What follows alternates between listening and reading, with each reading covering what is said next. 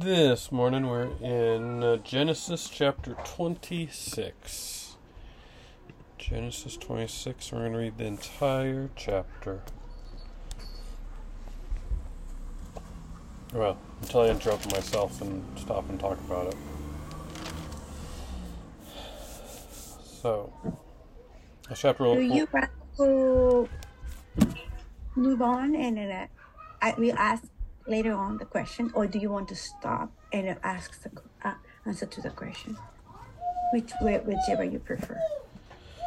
Uh, afterwards would be better because I'm Okay. I'm recording this for Ah, people that are missing it.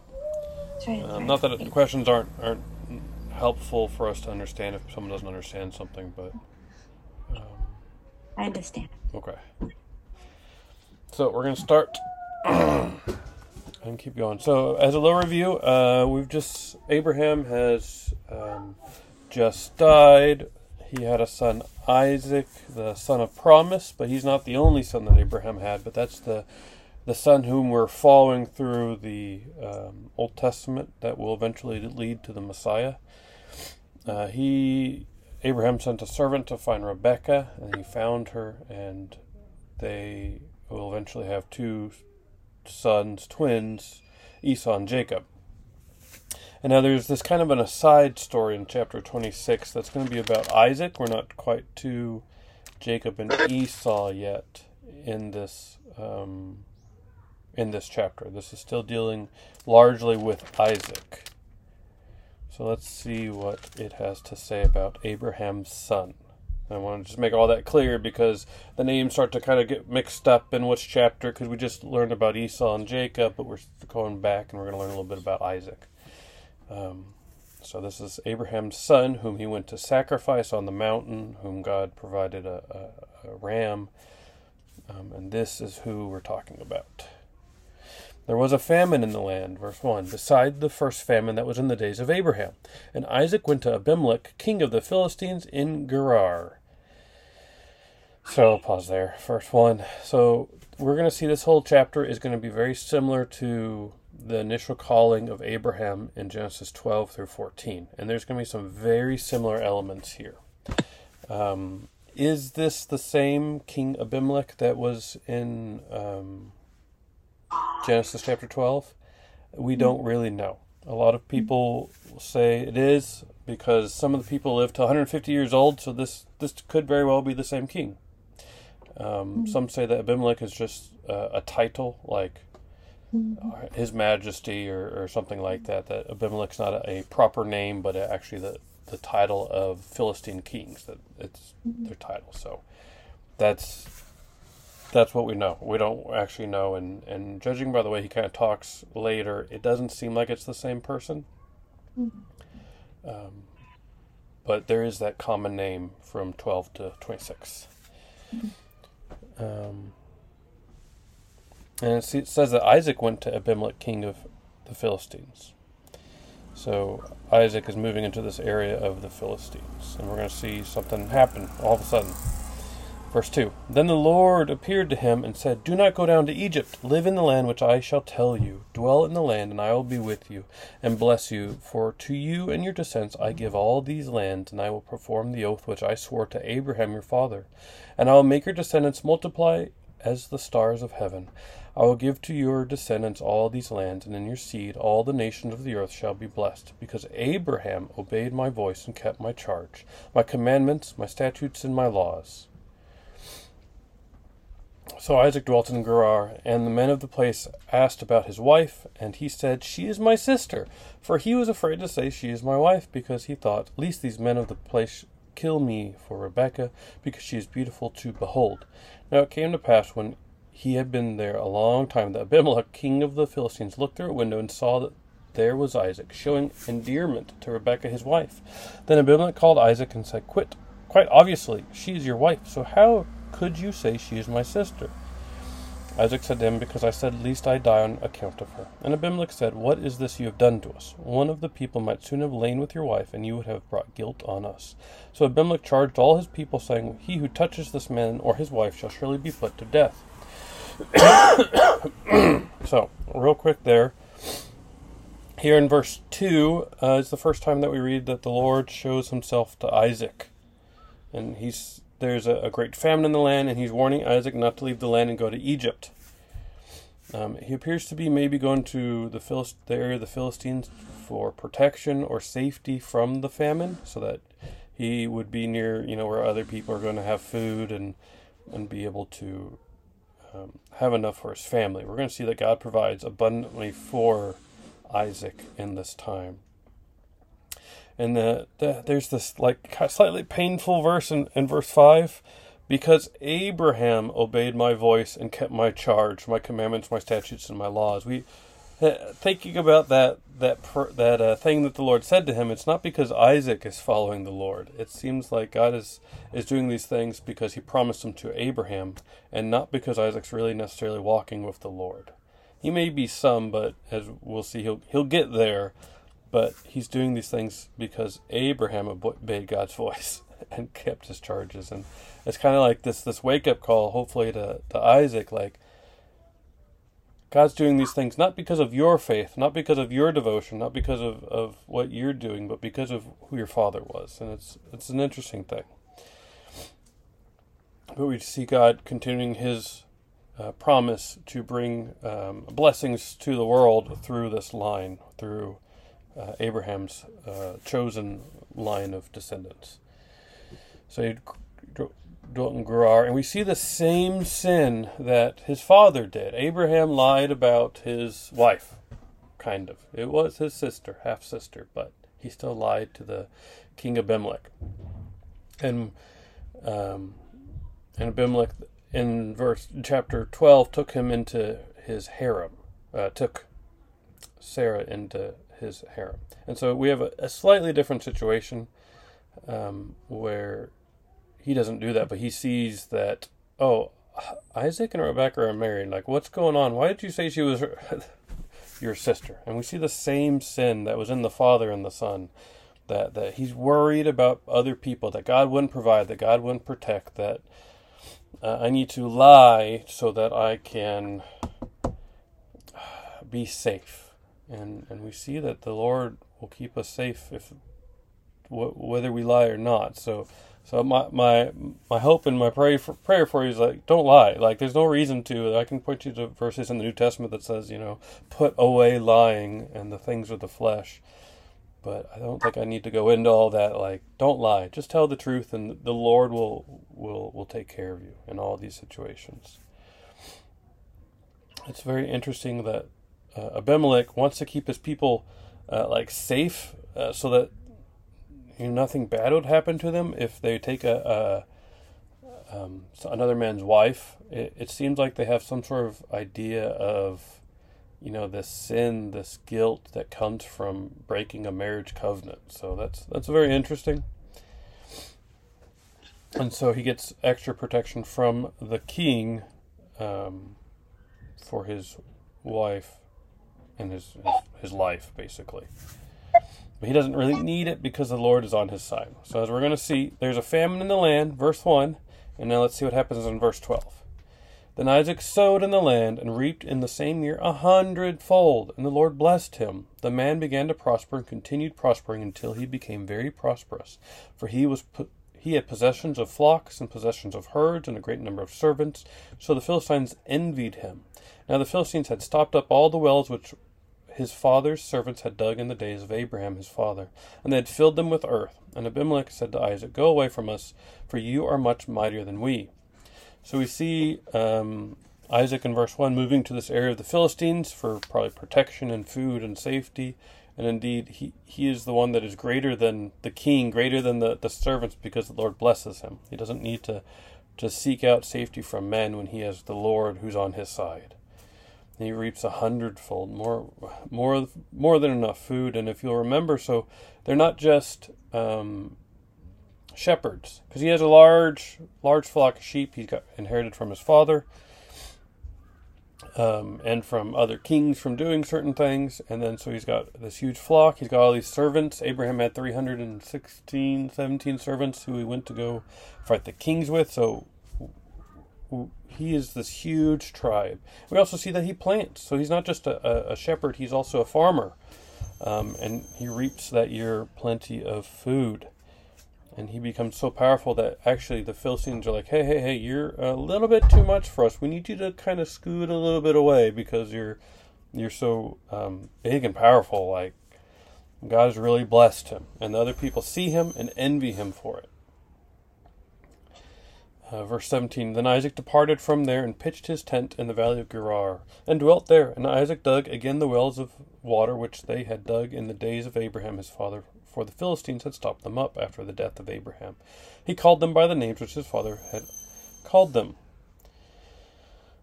So, filling in someone's well is a really big sign of disrespect in these days because water was life for your herds, for your people, for everything.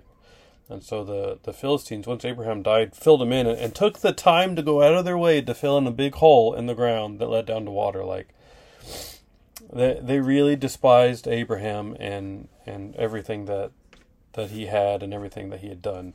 It's and and we see Isaac coming back and digging those old wells again. Um, looking for water for his people, looking for water for his, his his crops. He's putting the work in. He's not taking what other people have he's looking for. Um, he's really digging the wells that he knew were there because he was with his father. Um, verse 19. Also, Isaac's servant dug in the valley and found a well of running water there, but the herdsmen of Gerar quarreled with Isaac's herdmen, saying, The water is ours.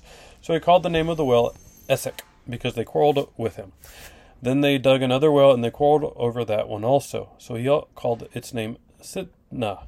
And he moved from there and dug another well, and they did not quarrel over it. So he calls his name Rehoboth, because he said, For now the Lord has made room for us, and we shall be fruitful in the land. Um, so here's this. He digs three wells, which which is no small task. Uh, trying to dig a well, trying to uh, re- remove the dirt someone else has thrown in there, and we see that Isaac's actually like a really big, mighty nation that even the they are, are afraid of him. And instead of Isaac taking up arms to defend his right to the water, to instead of of going instantly to, to war, to battle with them, he just keeps moving on. He has all this power and he's got trained servants for war, and he, instead of fighting, instead of taking lives, he moves on to the next well. He's not looking for a fight, he's just looking for water. And I just see the, the humbleness of Isaac as he moves along because he could do something about it. He could turn on those flocks. He could defend his right to the water, but he doesn't. And we see that he's more, um, he's showing more faith in God that he'll take care of him, that they'll find water the next time, that, that they don't need to take the land by force, that the Lord will, will work all of that out. So just work, work for the Lord. Um, I want to point out to, that we can like fast forward to Colossians 3 if you've got it um, your Bible Colossians 3 uh, 23 and 24 two, two verses which are very important in this day and age of our lives. Are you going to show us on the screen? I can if that's what you'd like me to do so you don't have to flip around. Chotomate Colossians 3, 23, 24, New King James. Um, bippity, boppity. Alright, can you see my screen? Yes, you can. Cool. Yeah. It's uh, in this wonderful chapter um, about wives and husbands and we get down to the section called bond servants um, in verse 22. We don't really have bond servants anymore; they're slaves, but we are employees. So, so this kind of applies to everyone. um, but I really want to focus on verse 23 and 24. Um, but but just for context, he's referring to the slaves. He's referring to bond servants. Um, ah, fine for context. Verse 22 Bondservants, obey in all things your masters according to the flesh, not with eye service as men please, but in sincerity of heart, fearing God. So that's how this little paragraph starts: is slaves, You people that work for other people, employees, obey in all things your masters according to the flesh. That's talking about human masters, fleshly masters. That that if you're a servant of someone else, you need to obey all things with a little asterisk, you know, except for where it causes you to sin against God. Um, but not with eye service, not not with sarcasm, not as men pleasers, just to please that man, because you'll go out of your way and make people hate you because of like men pleasing, because you're trying to to kiss up to that one person. Don't do it like that, but do it out of sincerity of heart, fearing God. And he goes on to say, and whatever you do, do it heartily as to the Lord and not to men, knowing that from the Lord you will receive your reward of the inheritance, for you serve the Lord Christ. But he who does wrong will be repaid for what it has done, and there is no partiality. So I want to highlight this because this is for us, like as we go to work, as we go to our jobs, as we we have, have toiled for men for years and years and years. We need to work f- as if to the Lord. Like everything we do needs to be for the Lord. If um, we take our eyes off the Lord, we start to worry about, you know, or we start to look at to men. I'm just working for a paycheck from this man. We'll we'll start to shirk responsibilities. We'll start to do things um, with half a heart, and we'll start to do the minimum. We won't do the the best that we can, and we'll just get by, just like everyone else, because that's what everyone else is doing. They're they're making themselves look busy. They're they're making themselves look more important than they are, just so that other people would acknowledge them. We don't need to do that. We're different. We believe in the Lord Jesus Christ. And he says here that we need to work our jobs, everything we do, as if we're doing it to the Lord, as if we're doing it for the Lord. The Lord has asked us to do it because that's the master that we want the reward from. That's the master that we want to, to please is, is Jesus Christ. And so in our sto- back to our story, like we're, we're talking about Isaac digging wells. And he digs it.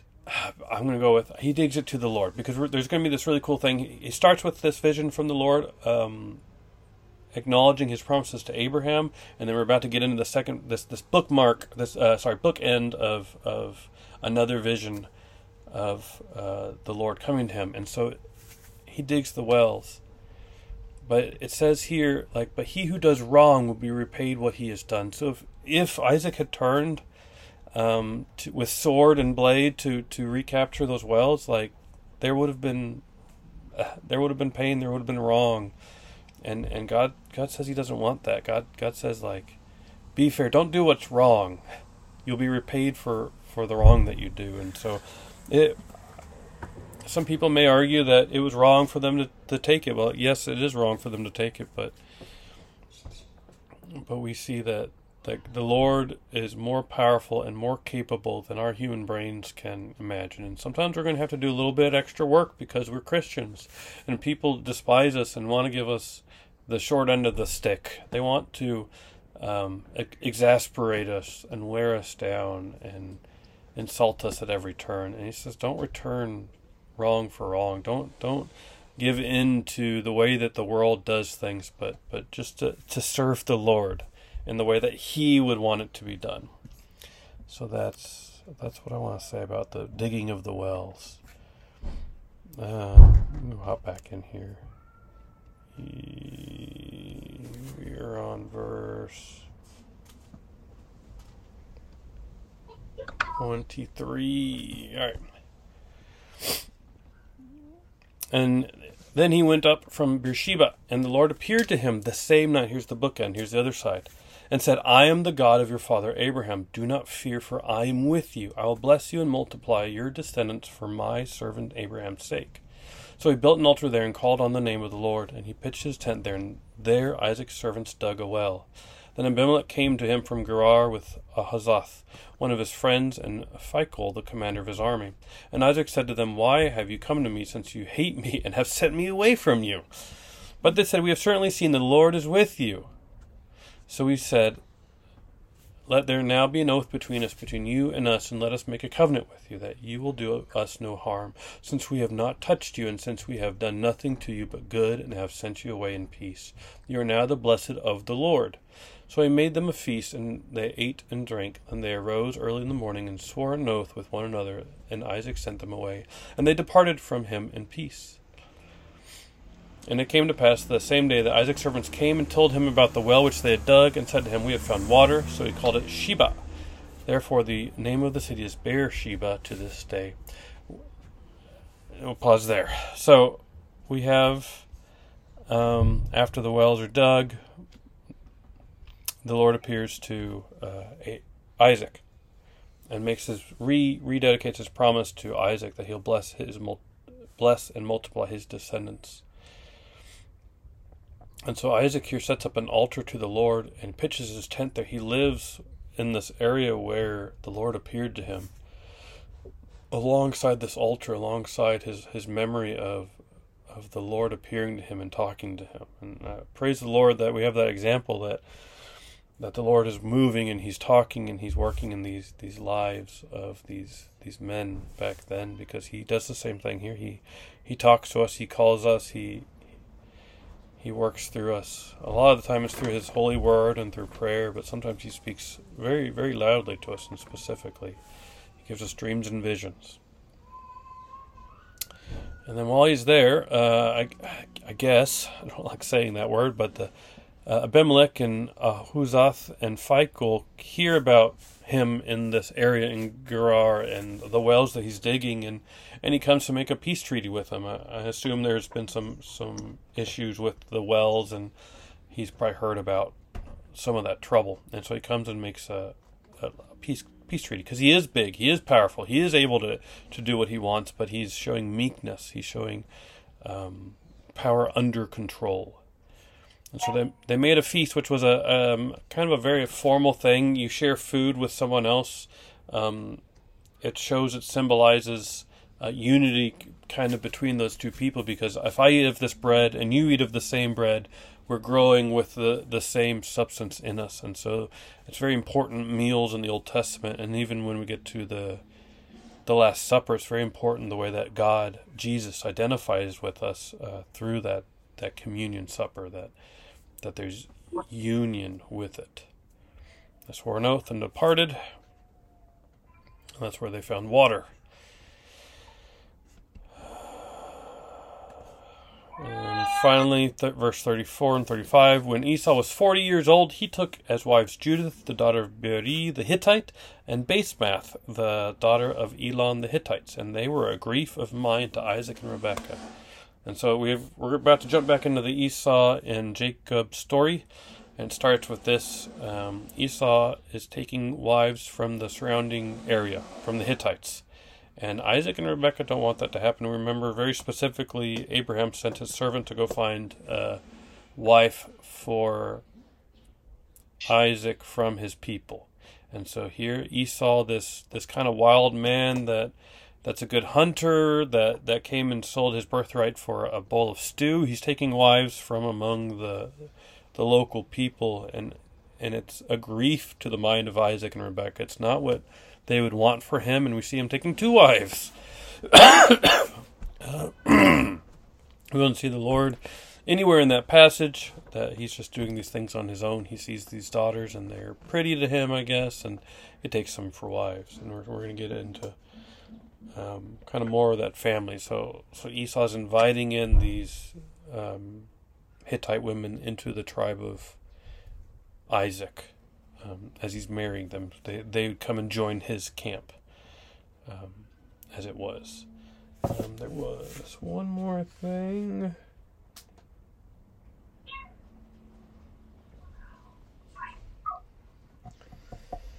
I don't remember what it is, but we we see that God's providing for Isaac. God's blessing Isaac and all that he does because it's through him and his descendants that the seed comes and who whom Jesus will eventually come. And we see a little bit of that meekness in this this type of Isaac that, that he has all this power at his disposal but he doesn't put it to use, to sin, to to save himself from more hard work. He he just goes and does the more work. And so we see Jesus like has all this power and all this might, and he can call down angels and he can save himself from that cross, but he doesn't. He goes humbly as a servant to the cross to be obedient to the Father not to take up arms, not to to start a revolution uh, of this world, but to start a, a, a spiritual kingdom for us to be partakers in that starts here, that will move into eternity when we die. And so uh, here's an example of just a, a humble Isaac. that reminds us of, who, of how humble Jesus was, that even though he did no wrong, he was nailed to the cross like a criminal. But he did that for our sakes. He did that for the sake of our sin that we would do and we continually do. And we just need to praise the Lord for that.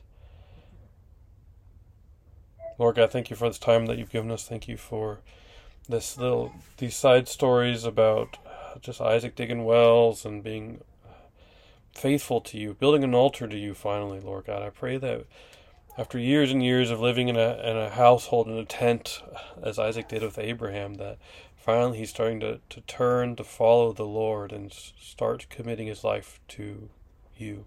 And I pray that for us, even though we've been, we know about you, we've got your Bible, we've we've lived in households with you, Lord God. That that I pray that we would turn to you and set up a little altar in our hearts, Lord God, so that we can worship you and turn to you. When things are hard, we seek you out. When we are unsure, we seek you out. When we need answers, we turn to you, Lord God. Let us not run to anyone other than you. God, I pray that you can help help us to remember you. Send your Holy Spirit to remind us of who you are, so that we may be faithful to you, that we may have that relationship with you that we need to be saved. God, I pray that you can help us just to commit ourselves to you every day. In Jesus' name I pray. Amen.